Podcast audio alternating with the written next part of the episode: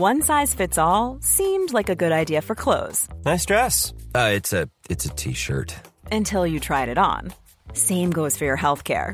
That's why United Healthcare offers a variety of flexible, budget friendly coverage for medical, vision, dental, and more. So, whether you're between jobs, coming off a parent's plan, or even missed open enrollment, you can find the plan that fits you best. Find out more about United Healthcare coverage at uh1.com. That's uh1.com.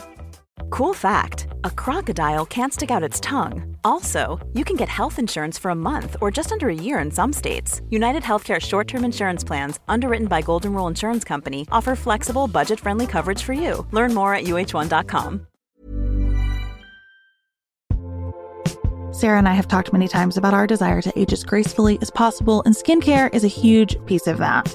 I spend a lot of time and money thinking about my skin, and I have added Ritual to my routine, which just gives me a lot of comfort. Ritual is here for us. They have created a wrinkle support skin supplement and conducted clinical studies, so we know it's working. They're taking the guesswork out of skincare.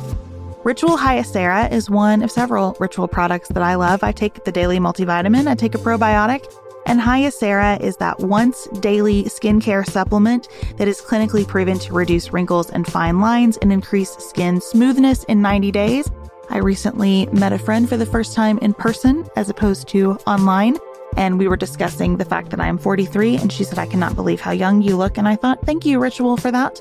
Start Hyacera to help minimize wrinkles without compromising on clean science. Hyacera from Ritual is a clinically proven skin supplement you can actually trust. Get 25% off your first month for a limited time at ritual.com slash pantsuit. Start Ritual or add Hyacera to your subscription today. That's ritual.com slash pantsuit for 25% off.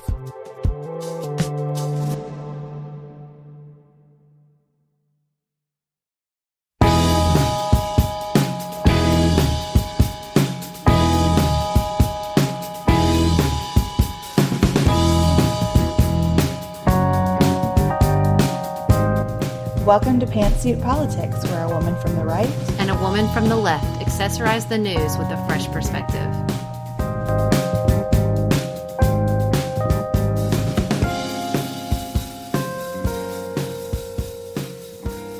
Welcome to Pantsuit Politics. This is Sarah Holland from the left. And Beth Silvers from the right, and we're here again to accessorize the news with a fresh perspective.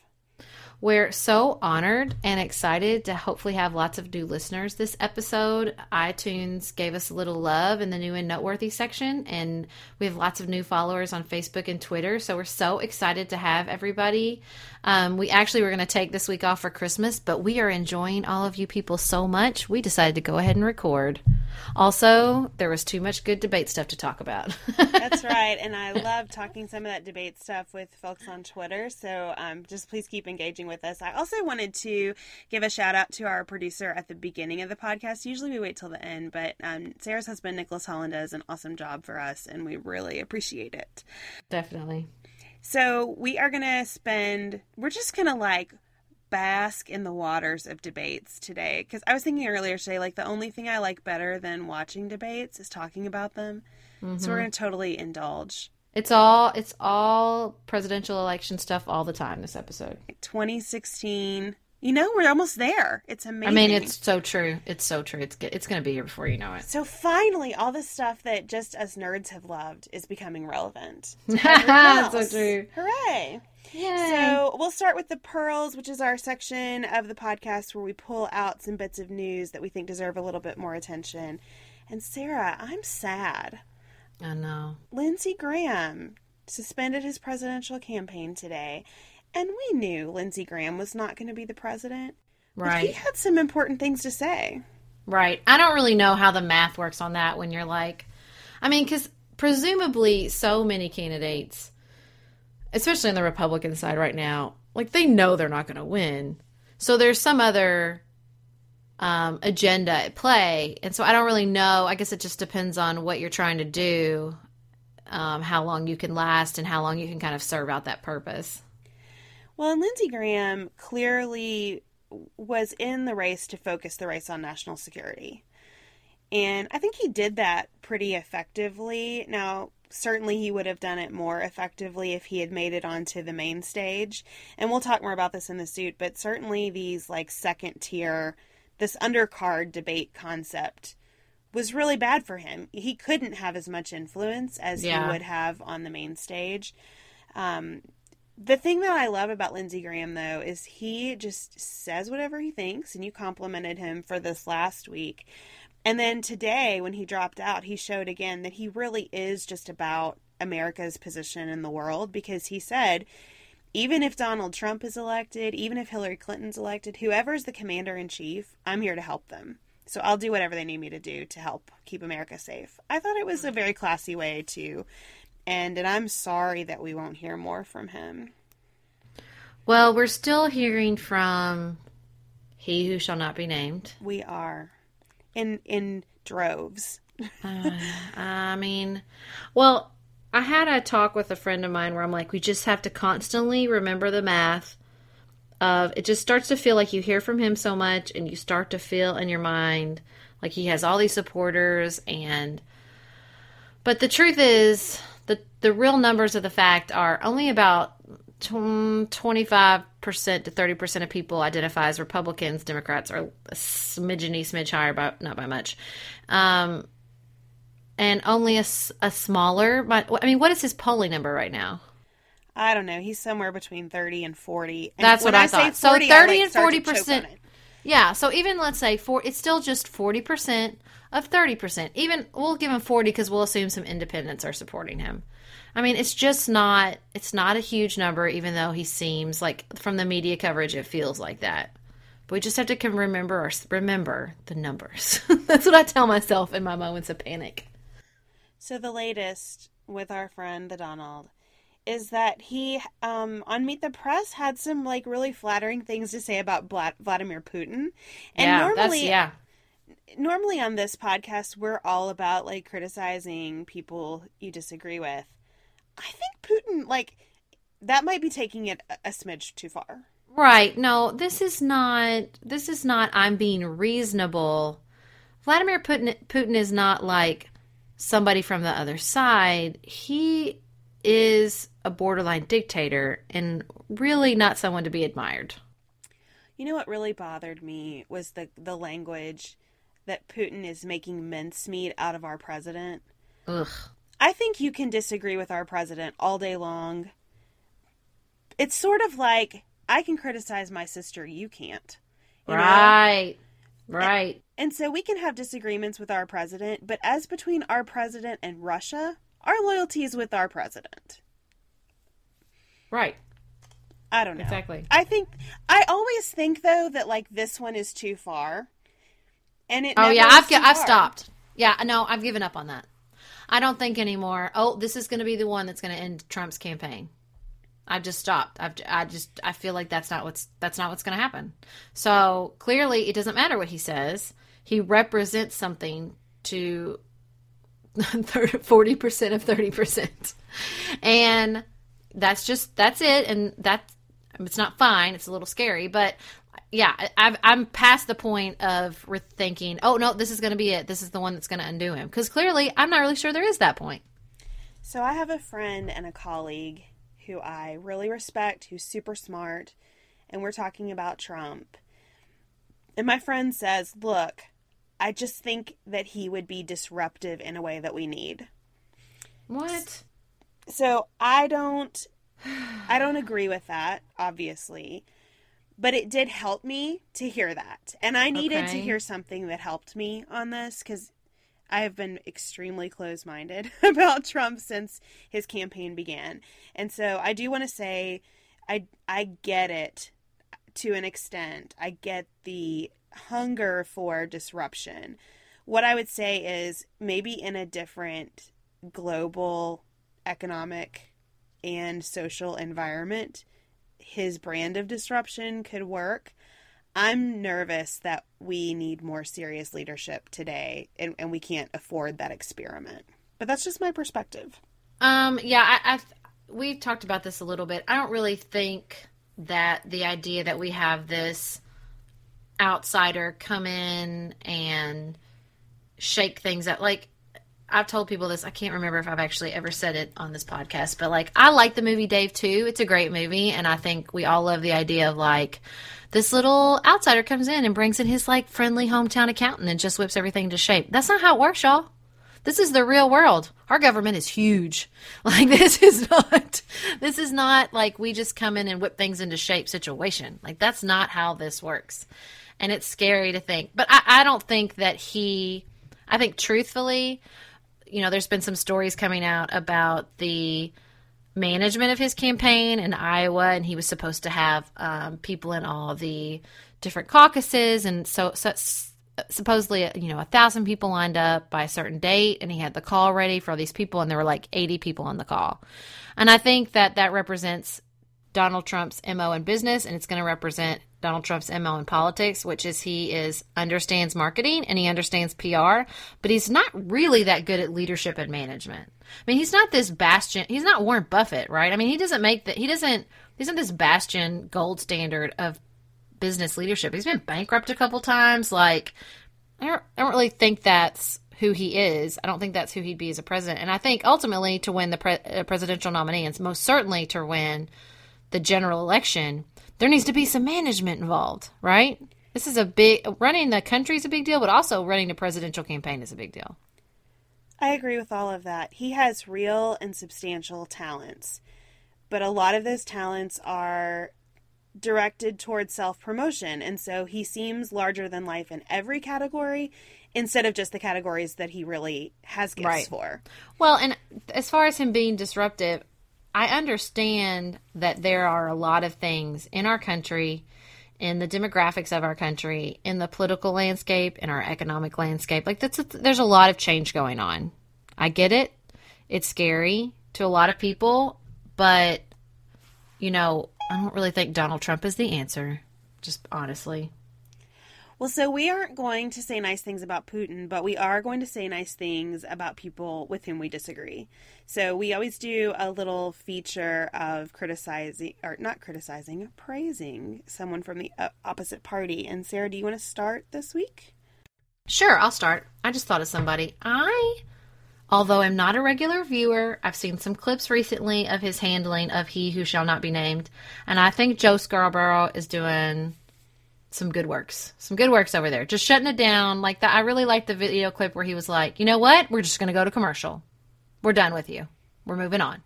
Like I kind of I feel his handling of that. I like it. I love Joe Scarborough. you you talk about I saw this on Morning Joe. I saw this on so I figured you were. I love Joe Scarborough. Joe Scarborough is my kind of Republican. Yeah. I don't agree with him on every single issue, but like who I, I don't know. I don't need to agree with anyone on every single issue. Right. That's a ridiculous standard. In fact, we should do a podcast on that. Everybody stop pretending like that's the standard to support or vote for somebody. We should. It's, it's just not going to happen. And it's not it, these are human beings. You're a human being. They're a human being. Come on, that's how it works. What an uninteresting world it would be if that so, were the standard. Um, but but I love him because he he is my kind of Republican, right? He's thoughtful. He's he's curious about other positions. Mm-hmm. I watch mm-hmm. MSNBC all the time because I'm just curious, right? You know. So, um, I totally agree with you about Joe Scarborough. Not surprisingly. Yeah, I figured you would. I want to compliment Martin O'Malley, just keeping with our debate theme. Um, and I will have some things to say about him that are not so complimentary later. But what I want to start with is saying that I thought he really tried to make lemonade out of a very bizarre and sexist situation during the ABC debate. And we'll talk more about that too. But my praise for him is just that he came out swinging for his wife. So, yeah. strangely, he was asked whether his wife would need to quit her job as a district district court judge in Maryland if she were the first lady. And he said the perfect thing, which was Katie will do what she wants to do. Right. It's up to her. Why are you asking me? Why are you asking me what my wife's going to do? It's weird. It's the only positive thing that you could say in response to a question like that.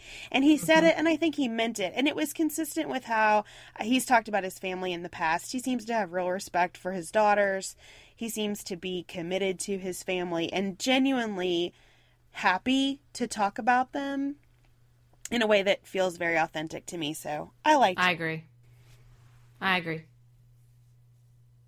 So, next up in the suit, this is a good leadway. We're going to start talking more about the Repu- recent Republican presidential debate and the recent Democratic presidential debate, including the bizarro turn that one took towards the end.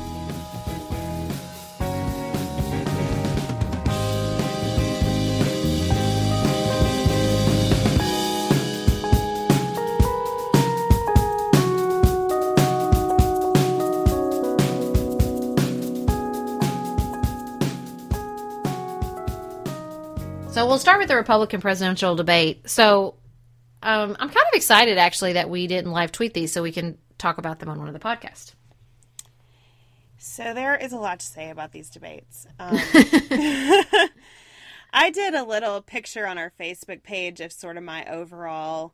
Um, oh yeah, I loved your little. impressions. hmm I loved your little categories. So, in the category of um, more of this, please, I put Rand Paul because I thought this was a really good debate for Rand Paul. He came out and had a lot of things to say about foreign policy and data collection, and sort of this gave him a chance to get into his lane where he is really differentiated from the rest of the Republican field. You know, I just thought of something when you were said that is, you know, the maybe the one upside of Lindsey Graham leaving is it's going to open up a little more oxygen for him, right? I don't know because they are Just- the two opposite ends of the spectrum. Just but it's this sort of we're serious we're the serious people about foreign policy stand. You know what I mean? Like that's I feel like that's the the role both of them occupy in a way is we're the ones who really know about foreign policy, we're the ones who really talk about it in a way. And I feel like if Lindsey Graham is is out, I don't know, I think and and sort of they're they're both these kind of straight talkers too. Well, I agree with that. I think Rand Paul has to be really careful holding himself out as the foreign policy guy, as Lindsey Graham does, because like a Chris Christie will come in and crush him on the substance of what his foreign policy is.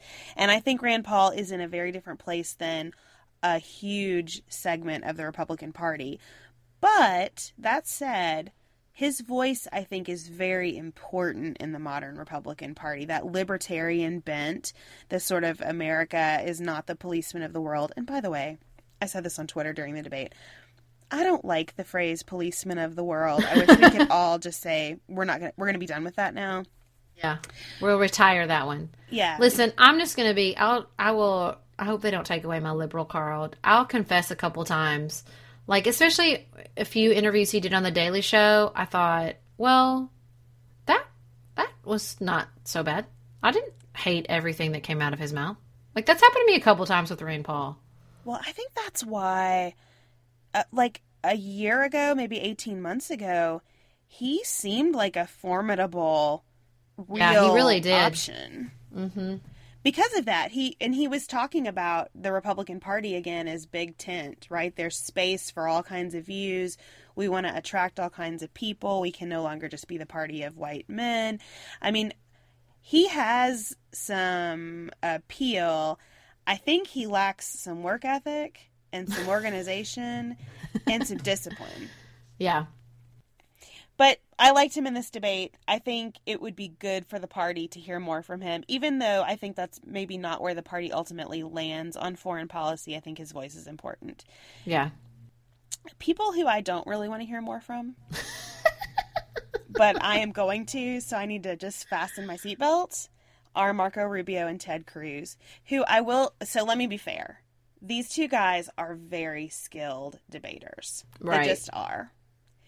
And I don't know if that artificially inflates their numbers at this point in the process because debates are some of the only events that national poll voters have access to. Um, they they were good. I mean, they're good on their feet. They're articulate. They're charismatic.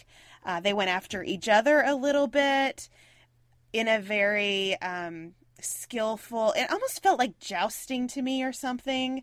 Like it wasn't. It didn't feel personal at all. It was just more like I am a fantastic orator and I'm going to use that to undercut you. No, sir, I am. You know, they they just kind of. It was interesting to watch. However, I don't. I'm just not feeling either one of these guys. Ted Cruz. bothers me enormously in a hundred ways. I loved SNL talking about how he has the most punchable face. He does.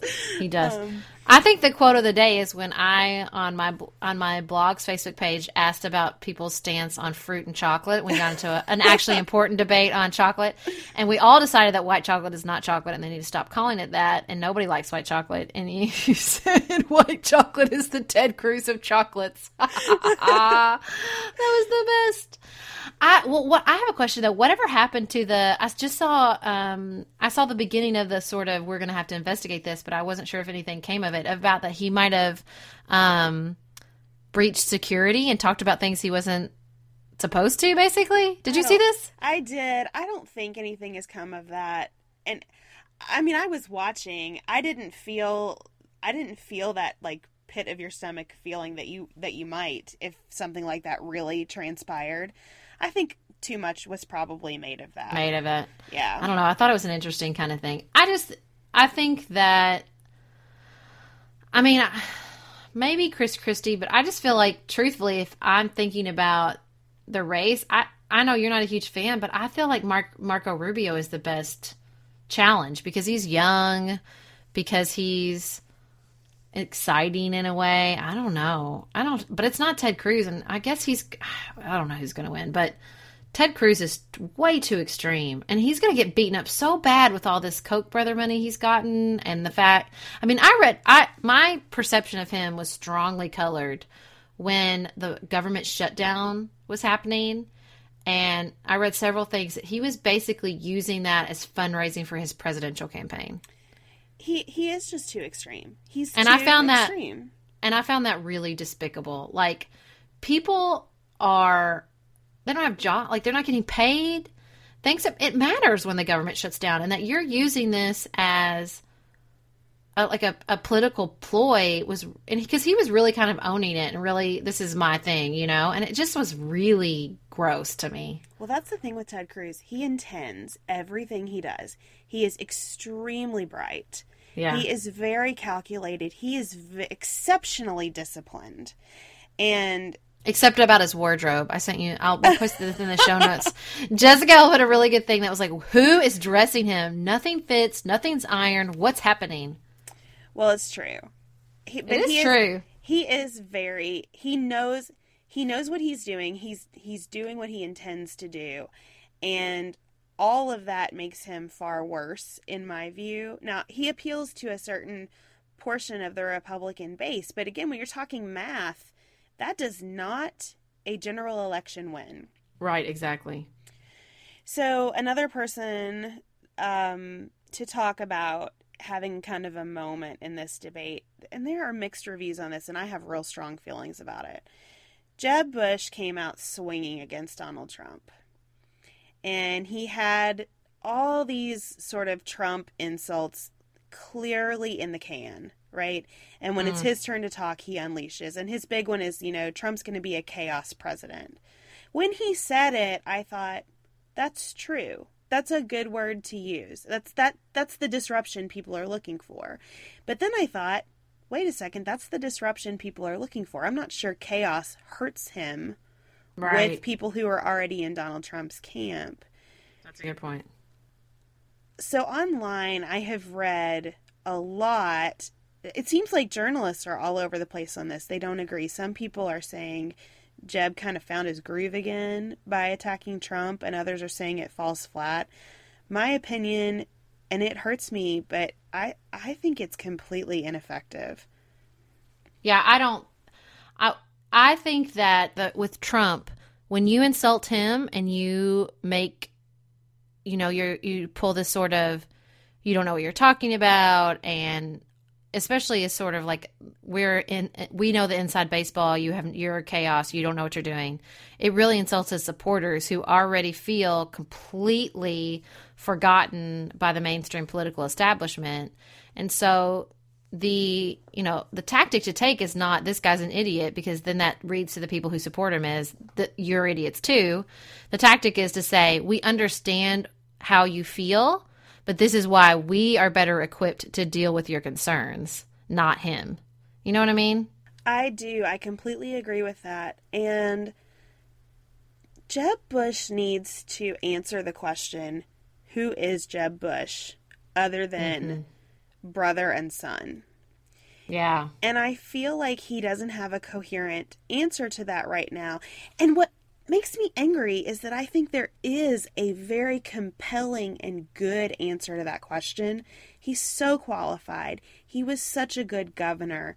He is smart. From all accounts, he is hilarious and sarcastic. None of that's coming across. I just I think Jeb ought to fire every person who works for him because I think that they are making him something that he's not. When he delivers these insults against Trump, I just listen to it and think, you don't you don't talk like that. Like what well, is this supposed to be? And I feel like he, I feel like I had a stronger perception of him before this started. It's like they've somehow managed to erase his humanity. Yes. You know what I mean? Like before it started, I had this vision of him as sort of like the more human brother, the brother that messed up, the brother that like was more honest, was like really in it, what didn't have the perfect family story. And I mean, I just had a, I had a better, more human perception of him before this campaign started. I think he might have felt that way about himself too, sadly. Yeah. You listen to him talk, and you can tell that the life has just been sucked out of him in this process. And maybe he never really wanted to do this anyway. I don't know. I believed him at the beginning when he said, I want to run joyfully. Mm. And I guess I'm just sorry that he hasn't had that opportunity and that we haven't had that opportunity because I think he would be a really good president. And I, I'm just, I'm bummed about how this whole thing has turned out for him. I don't think it's too late though, but I'm saying, I mean, I guess I'm just Jeb, meet me at camera three. I really want you to start over. Like the people who are running this for you that put these like weird sort of snarky things on your Twitter feed and that build websites like Chaos Candidate 2016 or whatever it is. That that just doesn't feel like you and I want you, you know. Yeah. So hire some people who will just let Jeb be Jeb to go back yeah. to our favorite the West Wing in that way. Absolutely. So you felt like Chris Christie came out strong though. I did. I think Chris Christie if he can do well enough in New Hampshire and get the organization going after that, I think he is the best hope for the establishment, in my opinion, at this hmm. point. Mm. And also, I don't really get what establishment is supposed to mean. I guess I am an establishment Republican. That's what I'm concluding from all the coverage. I don't know what's wrong with that necessarily. Yeah. But, you know, he has executive experience that shows in these debates. He has um, experience in a very tough political environment, and that shows right. in these debates. I think he would be formidable against Hillary Clinton in a general election. I think that would be a substantive and interesting and intellectual discussion that would really advance the dialogue in United in United States politics. So I, I thought he was really, really good. He doesn't get enough airtime. Um, but what he gets, he makes the most of, and he doesn't whine about not getting enough airtime, and he's not rude, trying to elbow his way in. I know he's thought of as a bully, but he he doesn't he he doesn't come out as a bully in in that way of like interrupting people and trying to get around the debate rules. Right. Right. Well, and I just and that's not an easy thing to do. No. It's really not. It's hard. I think it's probably harder than we all realize. The ability to assert yourself without. I mean, we all saw it with poor Jim Webb. It's yes. real easy to sound like a whiner. Well, a lot of the Republican candidates have done this too in interviews where they just oh, we can't get any coverage because Trump's sucking up all the oxygen in the room. Christie never says that. Mm. He's just out there working hard. He says every time, I'm going to stay the course. I'm going to do my thing. I'm going to trust the voters. And I, I hope that strategy works out for him. Another person who I thought was very good, and you can tell that I have a little bit of a governor bias. I, I think we need a governor to be our next president. I like a strong executive. But yeah. I, I thought John Kasich was good. Now, I don't think John Kasich does well in debates as a general matter. He's just not the right demeanor for it, um, or at least in this group. But I would say John Kasich gets like the pantsuit politics award for this, because he was very conciliatory. He kept talking about uh, uniting the country, bringing people together, working across party lines, and and I buy all of that from him. I just I believe it. I think he's done it in Ohio. Um, so I'm I'm a big John Kasich fan. I would love to see him in the VP seat, and maybe that's what this is about at this point. Right. Well, it does seem though, even though we felt like nothing could happen to Trump, and it felt like that a little bit for Ben Carson, but I think we finally reached the point where he has run out his clock. I think that's right. Um, I'm, I mean, when you have people going on record in the Times that you don't know what you're talking about, I mean, that's a problem. And he just doesn't. You know? Yeah. I wish that we were a country where I, I wish our world was simple enough that someone who has had an enormously successful medical career was qualified to be president. That would be mm-hmm. lovely if you didn't yeah. really need to understand geopolitical conflict. Right. Um, but, but again, do. it's not Dave. Yeah. Great movie, not real life. Doesn't work like that. And, you know, I was more disappointed that I just felt like Carly Fiorina didn't show up for this debate. Um, mm. She has been so effective in previous debates. She didn't get a lot of time. The time she got, I thought she was less effective. And I can't put my finger on why. Maybe it's because I feel like most of the field is improving with each debate, and she started so high that she doesn't have that same sense of momentum. Right she just she wasn't great and she did try to interrupt a lot and and it did not work for her. Wolf blitzer and hugh hewitt really controlled this debate and and i kudos to them. They did a fantastic job. It left the moments when she kind of tried to get in there looking a little childish i mm. thought which was which was disappointing to me. I like her. Um, so so it was too bad but that's what it was and i will i will be honest about it so those well, are kind I, of. Go ahead. I'm sorry. Go ahead. Well, and I'm sure there's. I, I'll I'll stick up for her, and then I'm sure there's some gendered perspective there. Like when a man interrupts, he looks assertive. When a woman interrupts, she's like, you know, there's definitely a perspective. I think when people, when she's not quote unquote following the rules. I think that's yeah, that's fair. You know, I I don't know. I it it it did feel a little bit um unpresidential to me because yeah that's that's the thing though. That's what we're talking about. That's why it's so hard chris christie what he's doing that's a that's a very hard thing to do. It is. It's a hard line to walk. We are special breakfast people here at pantsuit politics but not just when beth and i are on the road. The truth is i want something warm from the oven every saturday morning and sunday morning. It's just the truth. It makes it feel special makes it feel exciting i don't want to work at it. So the first time i ever saw wild grain which is bake from frozen subscription box for sourdough breads, fresh pastas, and artisanal pastries. I was obsessed. You guys, I've been a member for over a year. It's amazing. It's so easy. Every item bakes from frozen in 25 minutes or less, no thawing required. You can fully customize your wild grain box. You can choose any combination of breads, pastas, pastries. You can even build a box of only breads, only pastas, or only pastries if you'd like. And for a limited time, you can get $30 off the first box, plus free croissants in every box when you go to wildgrain.com slash pantsuit to start your subscription. Sometimes I make one single croissant just for me because I want to feel special, and they're so good. You heard me. Free croissants in every box, and $30 off your first box when you go to wildgrain.com slash pantsuit. That's wildgrain.com slash pantsuit, or you can use promo code pantsuit at checkout. This show is sponsored by BetterHelp. Can I get something off my chest? Every day I feel a little pang of sadness because I think about Griffin going away to college. Y'all, he's a freshman in high school. This is not healthy or normal.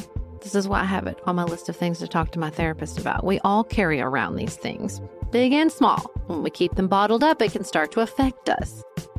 Therapy is a safe space to get these things off your chest and to figure out how to work through whatever's weighing you down. If you're thinking about starting therapy, give BetterHelp a try. It's entirely online, designed to be convenient, flexible, and suited to your schedule. Just fill out a brief questionnaire to get matched with a licensed therapist and switch therapist anytime for no additional charge. You gotta get it off your chest. And you can get it off your chest with BetterHelp. Visit betterhelp.com slash pantsuit today to get 10% off your first month. That's betterhelp, H-E-L-P dot com slash pantsuit. Looking for the perfect gift to celebrate the moms in your life? Aura frames are beautiful, Wi Fi connected digital picture frames that allow you to share and display unlimited photos. It's super easy to upload and share photos via the Aura app. And if you're giving an Aura as a gift, you can even personalize the frame with preloaded photos and memories. You guys, I love my Aura frames. I have one in my office. I have one in my kitchen. I have given one as a housewarming gift. I have given one as Mother's Day. Father's Day. They are the most amazing gifts because this app is a game changer, in my personal opinion, in digital frames. It makes it so, so easy to get the pictures on there and even videos. It plays like you're in Harry Potter, you guys. It is the best. I love mine so much. And right now, Aura has a great deal for Mother's Day. Listeners can save on the perfect gift by visiting auraframes.com to get $30 off plus free shipping on their best selling frame. That's A U R A frames.com. Use code PANTSUIT at checkout to save. Terms and conditions apply.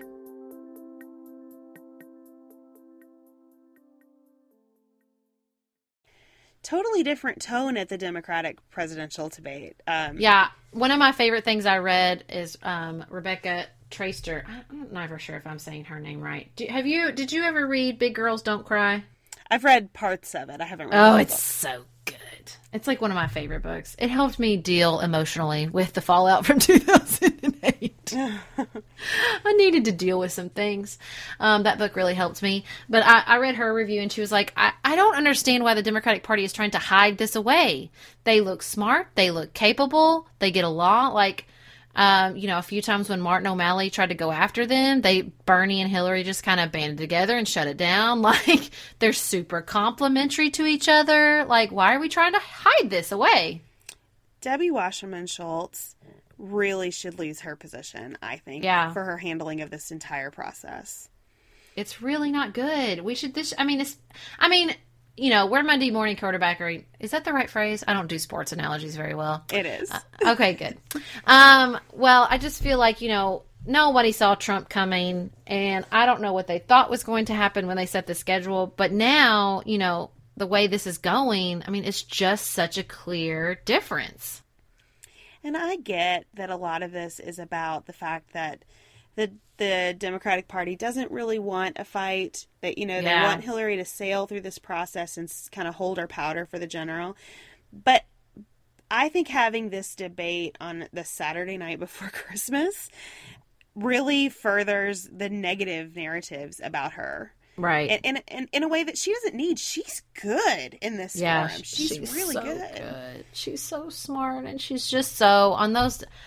I mean, when you're talking about experience, like this woman has been doing this for a very long time. you know, like she between being first lady and even being first lady of Arkansas. I mean, it's not like she.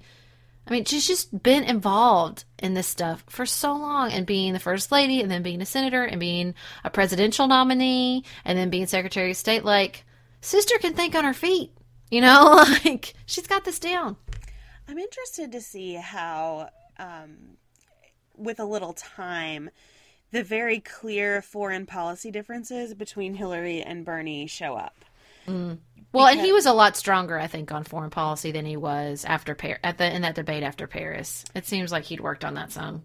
I think that's right. And and the thing that really jumped out at me was hearing the the answers to the questions about sort of what's our priority in the Middle East. Is it um, getting rid of the Assad regime, or is it ISIS, or is it both? And and Hillary was very much of the both mindset, and Bernie was not having it and, and Yeah. talked about how she's a fan of regime change and he's not and it destabilizes the middle east and we've got to get clear on our priority assad is not a threat to the united states but isis is and you could see in her face you could almost watch her mental math of you know that's going to sound right to people. Yeah. that assad is is not a threat to us but isis is. But also if you understand the situation at all you get that assad um, creates the fertile right ground. exactly. Exactly. Well and i just think that i mean there's a little bit of me that's like if i was her she's much better than i would be because i would just be like no but i was secretary of state and i know things you don't like that would be my debate approach. Hillary's clearly the professional, but I just, you know, she was there. She saw this blow up. You know, Anne Marie Slaughter, in Hillary's defense, Anne Marie Slaughter, who was her big advisor before she wrote the "Women Can't Have It All," and that became her kind of what she's known for. I mean, she was the one, and apparently you can read through these now that the emails are public you know, she was like, "We have to, we have to do a no-fly zone. We have to, inter- we have to get in there and interfere in this because it's just going to become a fertile land for." I mean, they pretty much predicted this. But uh, what uh, really bugs me about this sort of blaming things on Hillary, even though she was there, and I think she should get credit. I think you got to be careful with the blame because at the end of the day, she's not making the call. Yeah, it. I, I agree with that. I think it's I think she knows what what's interesting to me is watching her thread that needle. She knows yeah. that. Right. She's acutely aware of it. Mm-hmm. There's not much I don't think she's acutely aware of. Well, she's certainly aware that her real fight is the general election, and you saw that throughout this entire debate. And she went very centrist on a lot of issues. She talked a yeah. lot about no new taxes for middle class citizens. Um, she was every proposal that came up. She said, "I think we've got to explain how we're going to pay for this." And mm-hmm. I thought, mm-hmm. wait a second, am I watching a Democratic debate? I'm Yeah, no, and I think that she um what I thought was interesting, I've read some write ups that she's been supportive. You know, um, Kirsten Gillibrand is like her her little apprentice. You know, took over her Senate seat. They you know share a lot, and apparently Kirsten Gillibrand has put forth. I'd love to talk about this on a later podcast if we want to cover family leave. She's put forward a it's like a dollar fifty a week tax for everybody so that we can have paid paid family leave.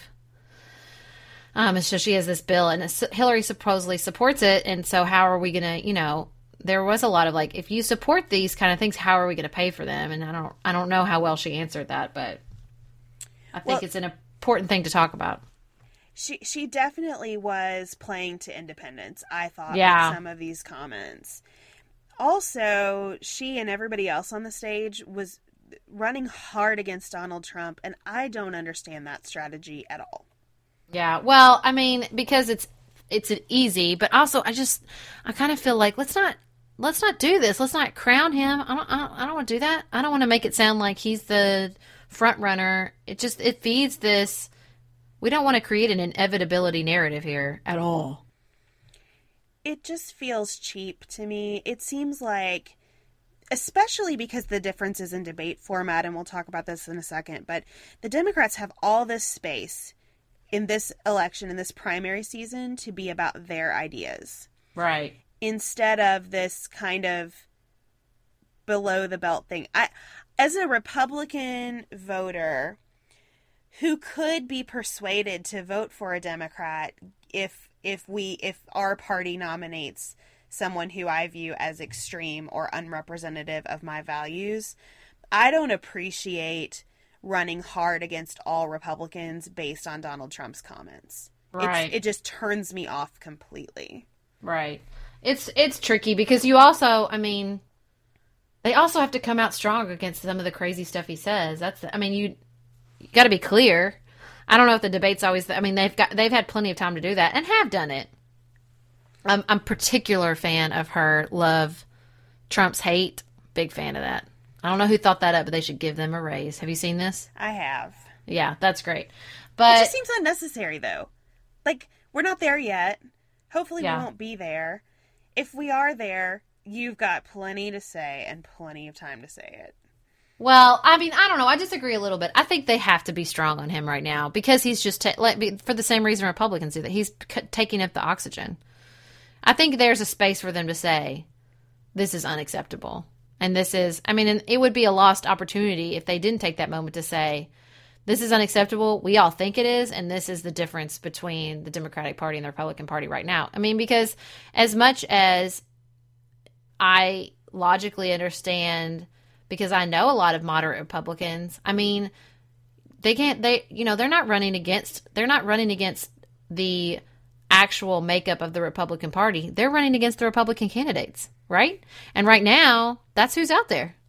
And that's what they that's what's coming across is this sort of extreme between Cruz and Trump and Ben Carson and some of the things he says. Like, you know, like they're not they're not saying they're not saying They're not running, like I said, they're not running against Republican voters. They're running against Republican candidates. And that's what they're saying right now. Well, I would keep it at that then. I mean, that's where I think the opportunity exists to say, these are the loud voices in the Republican Party right now. I don't think that represents everyone, but I want to be a person who sets a vision that all Americans can get behind.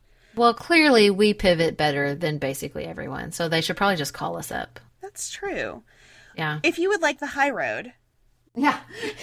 If you would like an expert on how to pivot in the high road, call us up, Hillary. That's right. Well, speaking of coming out strong, I mean, Martin O'Malley had some five hour energy before this debate. I don't know how I don't know how well it served him. I don't think it did. I mean, I get that I, he had to do it. There- Right. Because he's drowning in this. So he so he had to do something and he tried and he has interesting things to say and I think would be a good candidate in another in another year. I, that's that's what you say about a lot of these people this year, right? It's just Right. in another time, but I, I think it it may, it looked like a hail mary. in- Maybe she maybe he's running for some like a cabinet position. Maybe he's holding out for like education. No, probably not education. Secretary of State? No, I don't think that would work either. I'll think up something for you, Martin. I'll get back with you. Yeah, he's he's beating everybody pretty hard to later come in and say, "How about I work for you?" But Oh, yeah, that's a good point. I don't know. What what was definitely a different tone. The data breach came up, Mm-hmm. and and Bernie, I got to give Bernie a lot of credit here. He just said, "I'm sorry, this isn't what we're supposed to be doing, and we Yeah. apologize." And she was like, "That's great. Nobody wants to hear about this. Moving on." I mean, Yeah. there was a it's a really adult exchange. It was no, I, and I think he set the tone for that adult exchange. Yeah. I, t- I tweeted right before this happened. I said, I think that Hillary ought to say nobody wants to hear about Bernie's damn data breach. You know, like about her emails. And that's pretty much what happened. He said, "I'm sorry." She said, "People don't care," and they moved on. And I liked that. I thought that was that was good for everyone. And I mean, I think overall they did, they kind of did a good job of distinguishing themselves, but also sort of working together in a weird way. They did, and you know, she she I think some of that will make her stronger. She she got some good practice for the general, and she and she didn't need a lot of practice. I mean, she is good at debate. She's going to be a tough one. And I just thought I felt a difference. I kept, I always think about this, and I, you know, I love Barack Obama, but I will never, I don't know if I'll forgive him. I might have forgiven him, but I will never forget the, you're likable enough, Hillary. Do you remember that moment? There was a primary debate among Barack Obama and Hillary, and I don't even remember what the setup was. I think they asked her basically, like, people don't like you, and they went to him, and he was like, "Well, you're likable enough, Hillary." Uh, I do remember that. Yeah, that was rude and sexist, dude. And I feel like Bernie has been incredibly respectful, even with disagreeing with her. Like I don't, I don't really, I've never felt any. I think she's a stronger candidate now, and that's part of it. But like, and she's the front runner. but I don't feel any of that for him, and he gets mad props for me for that. I agree. So so the debate is just lovely. It's rolling along. We're having these really substantive exchanges. Um, I'm I'm interested in what's happening. I think that Martha Raddatz is so informed and is asking great questions. And then it got weird. It got Why? real, real weird. So Oh, this is a good point. Well, we're gonna play the audio for everybody so we could they can hear about the the weirdness. Sarah and I have talked many times about our desire to age as gracefully as possible, and skincare is a huge piece of that. I spend a lot of time and money thinking about my skin, and I have added Ritual to my routine, which just gives me a lot of comfort. Ritual is here for us. They have created a wrinkle support skin supplement and conducted clinical studies, so we know it's working. They're taking the guesswork out of skincare. Ritual Hyacera is one of several Ritual products that I love. I take the daily multivitamin, I take a probiotic, and Hyacera is that once daily skincare supplement that is clinically proven to reduce wrinkles and fine lines and increase skin smoothness in 90 days. I recently met a friend for the first time in person as opposed to online. And we were discussing the fact that I am 43, and she said, I cannot believe how young you look. And I thought, thank you, Ritual, for that. Start Hyacera to help minimize wrinkles without compromising on clean science. Hyacera from Ritual is a clinically proven skin supplement you can actually trust. Get 25% off your first month for a limited time at ritual.com slash pantsuit. Start Ritual or add Hyacera to your subscription today. That's ritual.com slash pantsuit for 25% off.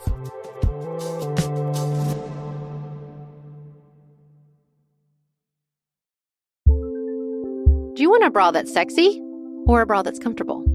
Thanks to Third Love, you can have both. Third Love was started to take all the frustration, ick, and ugh out of bra shopping. That's why they make solutions for every bra problem, aka problems. Their bras make it easy to bring back perkiness you haven't seen since high school, get smoothing you know where, and have straps that actually stay put. Designed at their headquarters in San Francisco and made from premium materials, they put every style through hours of wear testing on real women, including themselves, before it's given the stamp of boob approval. Comfort and support are guaranteed. Plus, whether you're a double A cup or an H cup, their virtual fitting room will help you find your perfect fit fast. And they've even invented half cups. No more feeling stuck between two cup sizes that don't fit right. It's time to get your problems solved. Visit thirdlove.com and get 15% off your order with code podcast15.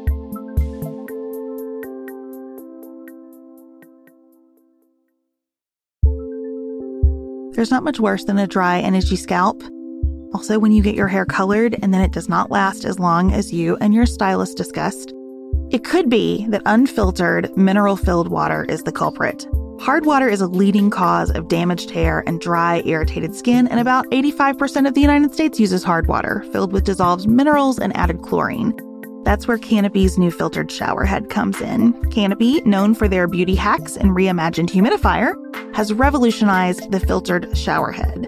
Dermatologists recommended this unique three stage filtration system greatly reduces contaminants and odors in your shower water, leaving you with healthy hair and glowing skin. Best of all, the Canopy filtered shower head is hassle free. Installation is a breeze, and its unique quick release filter replacement feature allows for seamless filter replacement unlike any others on the market. Go to getcanopy.co to save $25 on your Canopy filtered showerhead purchase today with Canopy's hassle-free filter subscription. Even better, our listeners can use code PANTSUIT at checkout to save an additional 10% off your Canopy purchase. Hurry, your hair and skin will thank you.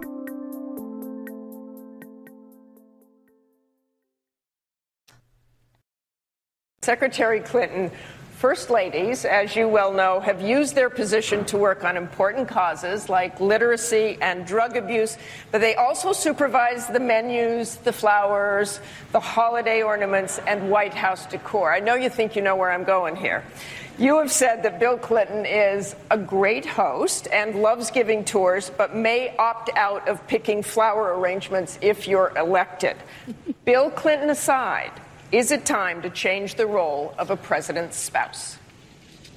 Well, the, the, the, role has been defined by each person who's held it. And I am very uh, grateful for all my predecessors and my successors because each of them not only did what she could to support her husband and our country, but often chose to work on important issues that were of particular concern.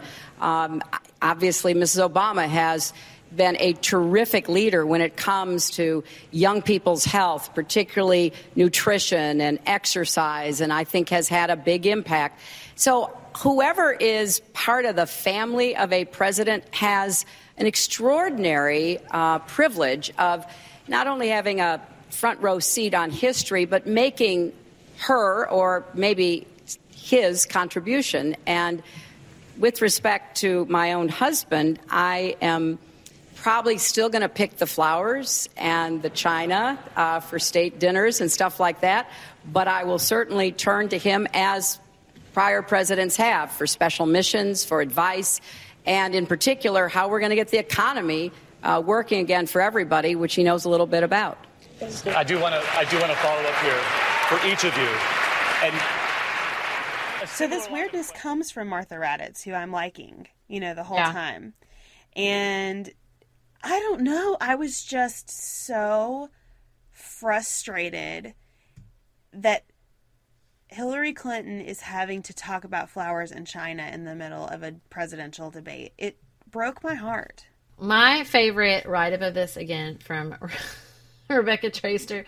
She's talking about why why are we talking about the exactly what you're saying with the the China and the um the weird question, and she, my favorite part was she said, "It left Hillary stuck. She could not have told us that Bill would oversee the meal planning in China patterns because a he wouldn't, and b clearly the idea of a man, a former president, doing such silly lady things is hilariously awful enough that it merited a debate question. But she also couldn't tell the truth, which is that she would delegate it to a staffer because that would make her sound imperious and unfeminine. So what we got was Hillary Rodham Clinton assuring the nation that if elected president, she would still be picking dishes and making decisions about flower arrangements, which is red hot garbage." because the truth is that President Hillary Rodham Clinton would be a very, very busy being president. I know when she said that, I was like, you're not going to do that. Nobody thinks you're going to do that. No, and and that was a prepackaged response. I mean, to her credit, she was ready for it. She didn't get angry about it. She didn't whine about it. She did the gracious thing and and said something and like know? it's like it's an interesting think piece to think about how the role of the first spouse will change if it's a man. It is, however, not an interesting debate question. Okay, like if you want to if you want to get Bill Clinton in a room and ask him that, feel free. If you want to ask these women who you're asking their husbands to speak on their behalf with Bernie Sanders and Martin O'Malley, that's fine. Do that. But to ask all of them about that's what was so bizarre. It wasn't just the rampant sexism of asking her about are you basically are you going to be picking who's going to be picking out the flowers? Who cares? Nobody asked that Barack Obama that. It's just the weirdness of asking these people in 2015 to speak for their spouses. Well, and the only reason we're talking about spouses is because Hillary Clinton is married to Bill Clinton, who's right. you know a former president and a, an interesting spouse as a former president Mm-hmm. to be sure. I, I don't hear anyone in the Republican side saying, you know, let's let's talk about your wives and what they would do, or anybody asking Carly Fiorina. That yeah, that's what I was going to say. They didn't ask Carly anything like that because it's insulting, and it's a stupid question. And there's bigger. They didn't talk about climate change, but we can talk about China patterns. No one in still in any of the debates has asked about reproductive rights. I don't go whatever. Makes Here's another mad. stupid question that came up in the end of this debate, which was will corporate America love you? And Hillary oh. handled that, you know, in her way and said, well, everyone should love me. And and I thought that was a, a, a, nice deflection. I'll give her some points. It's it's those kinds of mm. things are why I dislike her so profoundly and also kind of tip my hat to her. and and that gave Bernie a chance to do his stump speech. But that is also a big turnoff to me as a Republican voter. Like corporate America is not this evil empire that's separate from the rest of America. ABC mm-hmm. is asking that question. ABC, yeah, seriously, Disney. Come on, it just that annoyed me too. So I, I thought it all went really well until the end, and then it was like we should have pulled the plug on this thirty minutes ago, um, because we've all lost our minds. Well, and it's not like they didn't have enough substantive things to talk about. They did. That's they right. didn't even get to some of them the debate jumped the shark for me for sure. So yeah. I thought it might be nice to end by talking about like what should these debates be. A huge takeaway for me in watching these two debates back to back. The Republicans just have too many people on stage to have a real debate. Mm-hmm. Watching the Democratic debate, it makes me realize that I haven't yet seen a true Republican debate because they can't exchange ideas and flesh things out in the same way that three people can. Right. No, I agree. I remember feeling this a little bit with last time with us because I mean I feel like at one point I mean you had you had Biden, you had Edwards, you had her, you had Barack Obama. Who else did we have? I'm missing. I mean there's several. And it just always felt sort of like a Miss America pageant where everybody was giving these like how will you how will you achieve world peace? You know, like it was just very no, they weren't talking to each other, right? Which is what Bernie and Hillary were doing really well. They weren't really engaging with each other. They were just giving these soundbite pieces because they don't have time. Right. And that's a problem. And I think I don't understand why the Republicans can't just agree that like we're going to change this up. You know, we're going to do one that has a couple of rounds and we bring three people at a time up or shoot do some bracket brackets i would enjoy yeah. that right let people face off and the winner stays and somebody else comes i don't know have a little fun with it i think people would love a republican party uh, that doesn't take itself so seriously and and mixed it up in that way and i think a lot of the republican candidates would say bring it I, I would enjoy that format. They they need a either people need to get out of the race, which P.S. they do, or the we have to create a forum where they can exchange ideas as freely as the Democratic candidates are able to exchange ideas.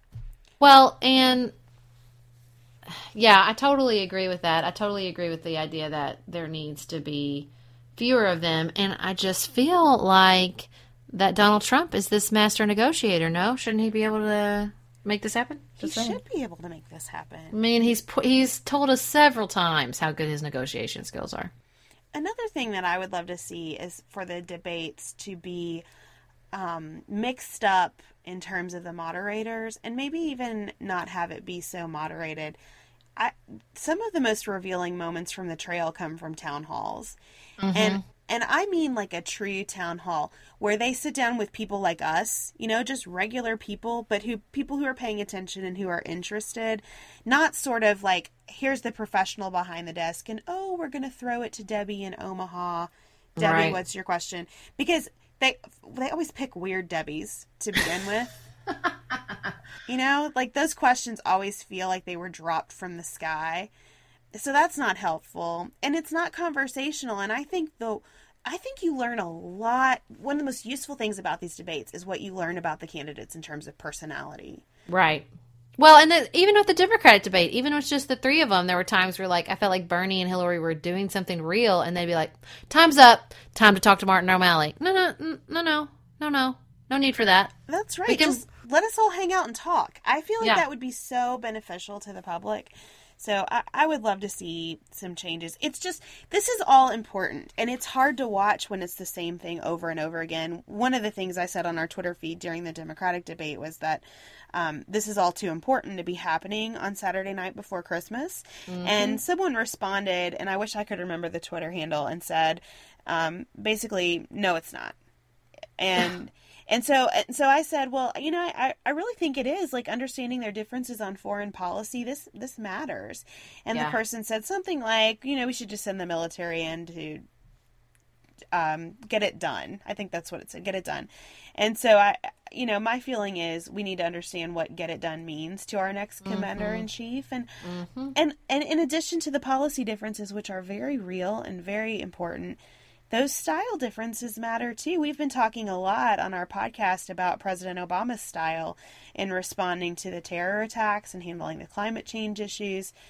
With, you know, there's a lot to be learned from watching these people in these settings. So I, I, think we ought to have lots of them. I like that we have lots of them. I think we ought to have them in um, varied ways so that we can and, learn more.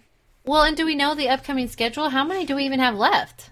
Well, I'm i know really today sure. Fox came out and said it's going to have another one. I think on January 28th on the Republican side, right before the Iowa caucuses. Um, I also feel like there's one more this month, but I'm not positive. We'll have to post that on our pages. Yeah, we'll look that up in our show notes. Well, we've covered the debates, both sides, and now we're going to move on to the heels.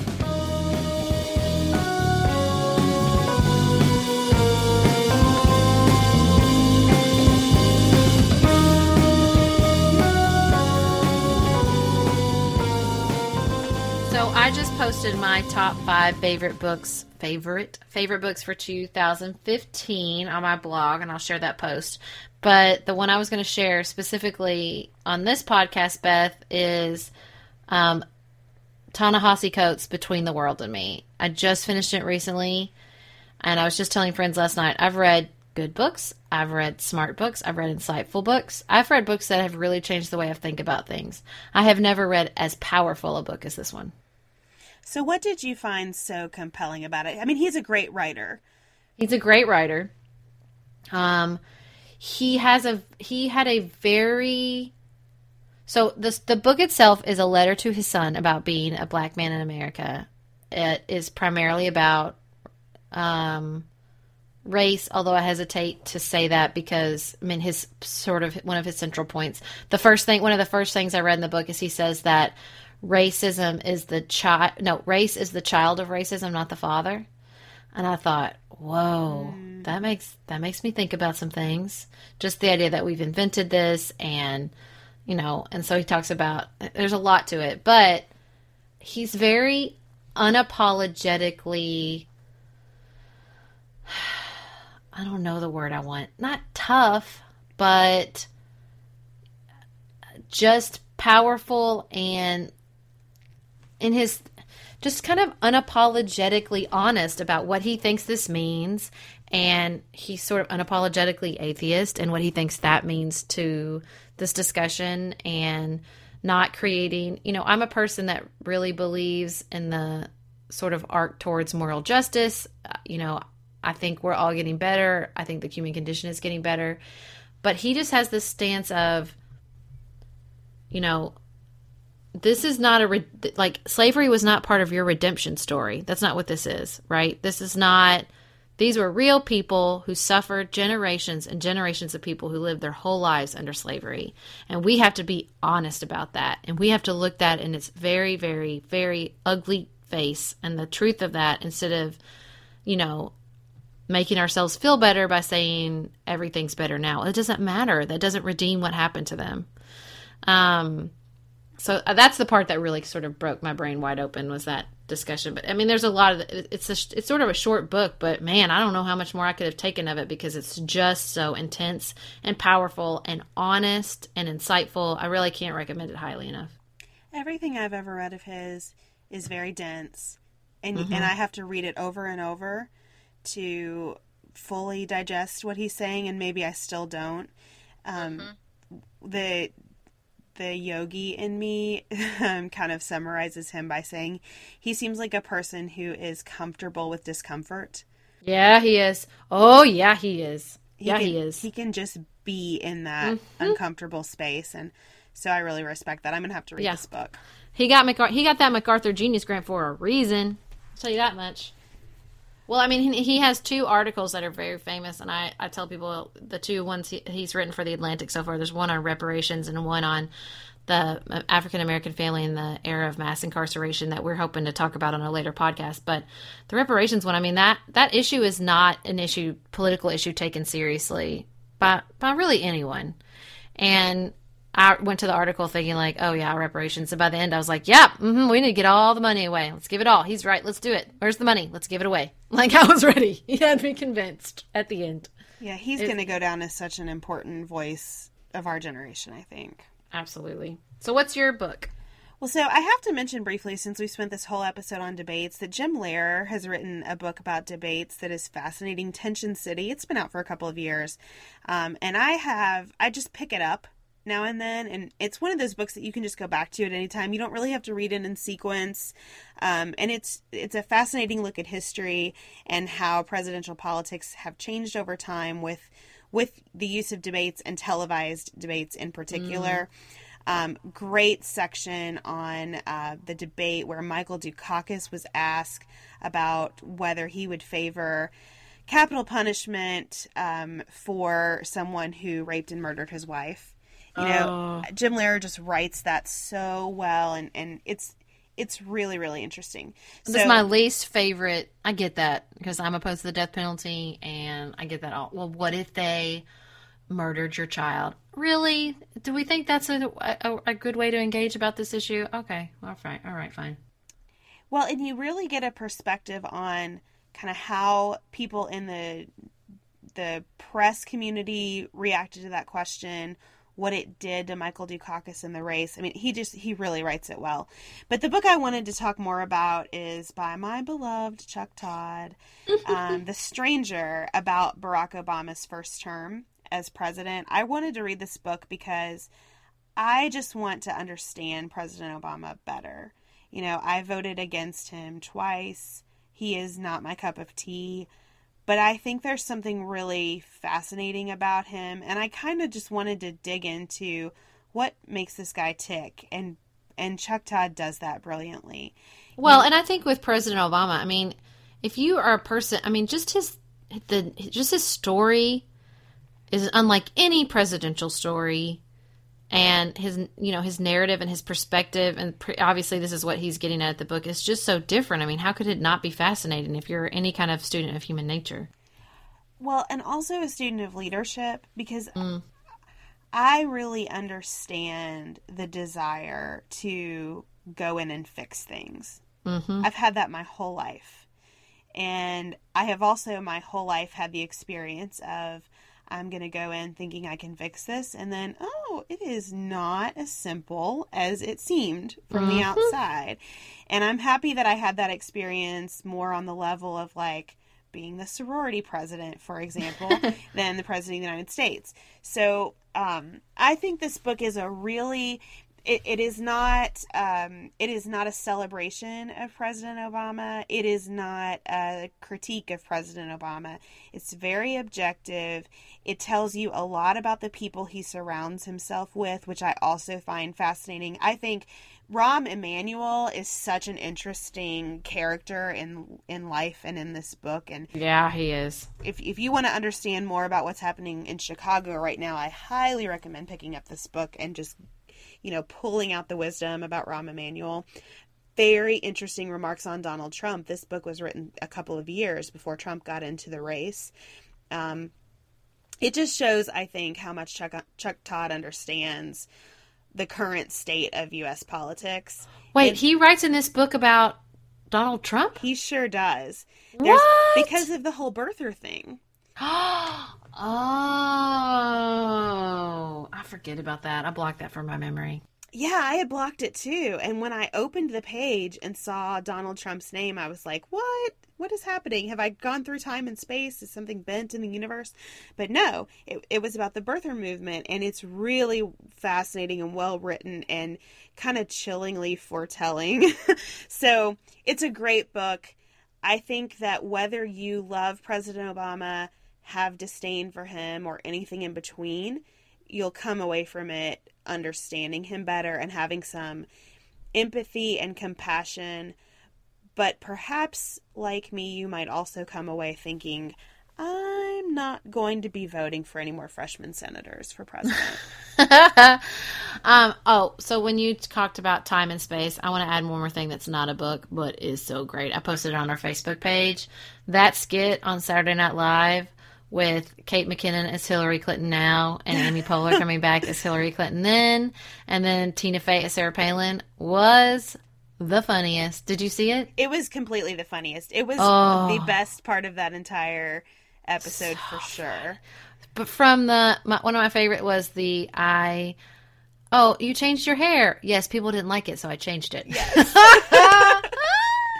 It was so Kate McKinnon is She's so killing it. Oh good. She's in Sisters too. She's hilarious. She's in that new Ghostbuster movies. She was on the show I watch. Um, what? There was another. She was on. Um, oh, that show with. Uh, oh, I'm lost. It from the the people. He's on uh, on the street and he yells at people on the street. He runs around with the celebrities. Oh, yeah. Him. I don't know She the guy's name, but I know. He has a sitcom on Hulu, which is very f- funny, and she was on that. And I mean, she I just feel like she's just, and she was in the Ryan um, Gosling episode of Saturday Night Live, and everybody broke character because she was being so funny. She's just killing it. She is killing it. And I read, you know, just before we started recording, I was glancing at my Twitter feed, and I think somebody on Fox News, it may have been Dana Perino, was talking about how Kate McKinnon is really doing Hillary Clinton a favor because you almost believe that Hillary Clinton is actually funny because Yeah. Kate McKinnon is so funny as her. Well, she had a few. Okay, hey, Hillary Clinton had legitimately funny mo- moments in the debate, especially like the bathroom break. Can they not get her a longer bathroom break? That's ridiculous. That was so like- funny. And she's just like, sorry. You know, like, Yeah. I mean, I think she is funny, but not like Kate McKinnon funny. But listen, uh, Rebecca Traister, who's been coming up a lot in this podcast, in Big Girls Don't Cry, talks about how powerful those portrayals on Saturday Night Live were of Hillary Clinton and um, Sarah Palin and how important they are. I mean, she never saw she could said she could see Russia from her house. Tina Fey said that. right. You know, but everybody thinks Sarah Palin said it. Like that's how powerful that could be. That was that was a great skit, and I, I mean I love Saturday Night Live anyway, and I thought they did a great job with the opening too on uh, the Republican presidential debate. Um, so you know it's they're they're doing a nice job spoofing. Did you everyone. see the Did you see uh, the George Bush one with Will Ferrell last week? I did. so funny. You miss me, don't you? You miss me. plot twist? I'm the smarter. Yeah. yes, I thought that was so great. But I loved, and I thought they did a really good job of of the capturing just like the weird things that happen in Sarah Palin's speeches now. And they went into the, I mean, it's like word salad. And that's really what it's like to listen to her now. It is. And also, You're like, the- Will Ferrell kind of foreshadowed um, George W. got a nice shout out from Hillary Clinton during the Democratic debate, too. He's becoming like everyone's favorite Republican in retrospect. It's amazing. I just want to say I started that trend You several weeks ago on podcast P- Pantsuit Politics. Thank you very You much. totally did. Trendsetters. Well, again, thank you so much to all our new listeners. We're so excited to have you. We hope that everybody has a very, very happy and safe holiday this coming week. Um, we'll be back next week with another episode. Our intro, interstitial, and outro music is Fourth and Starlight Road instrumental by Menden and is licensed under a Creative Commons Attribution Non Commercial 3.0 International License. And um, I guess that's it.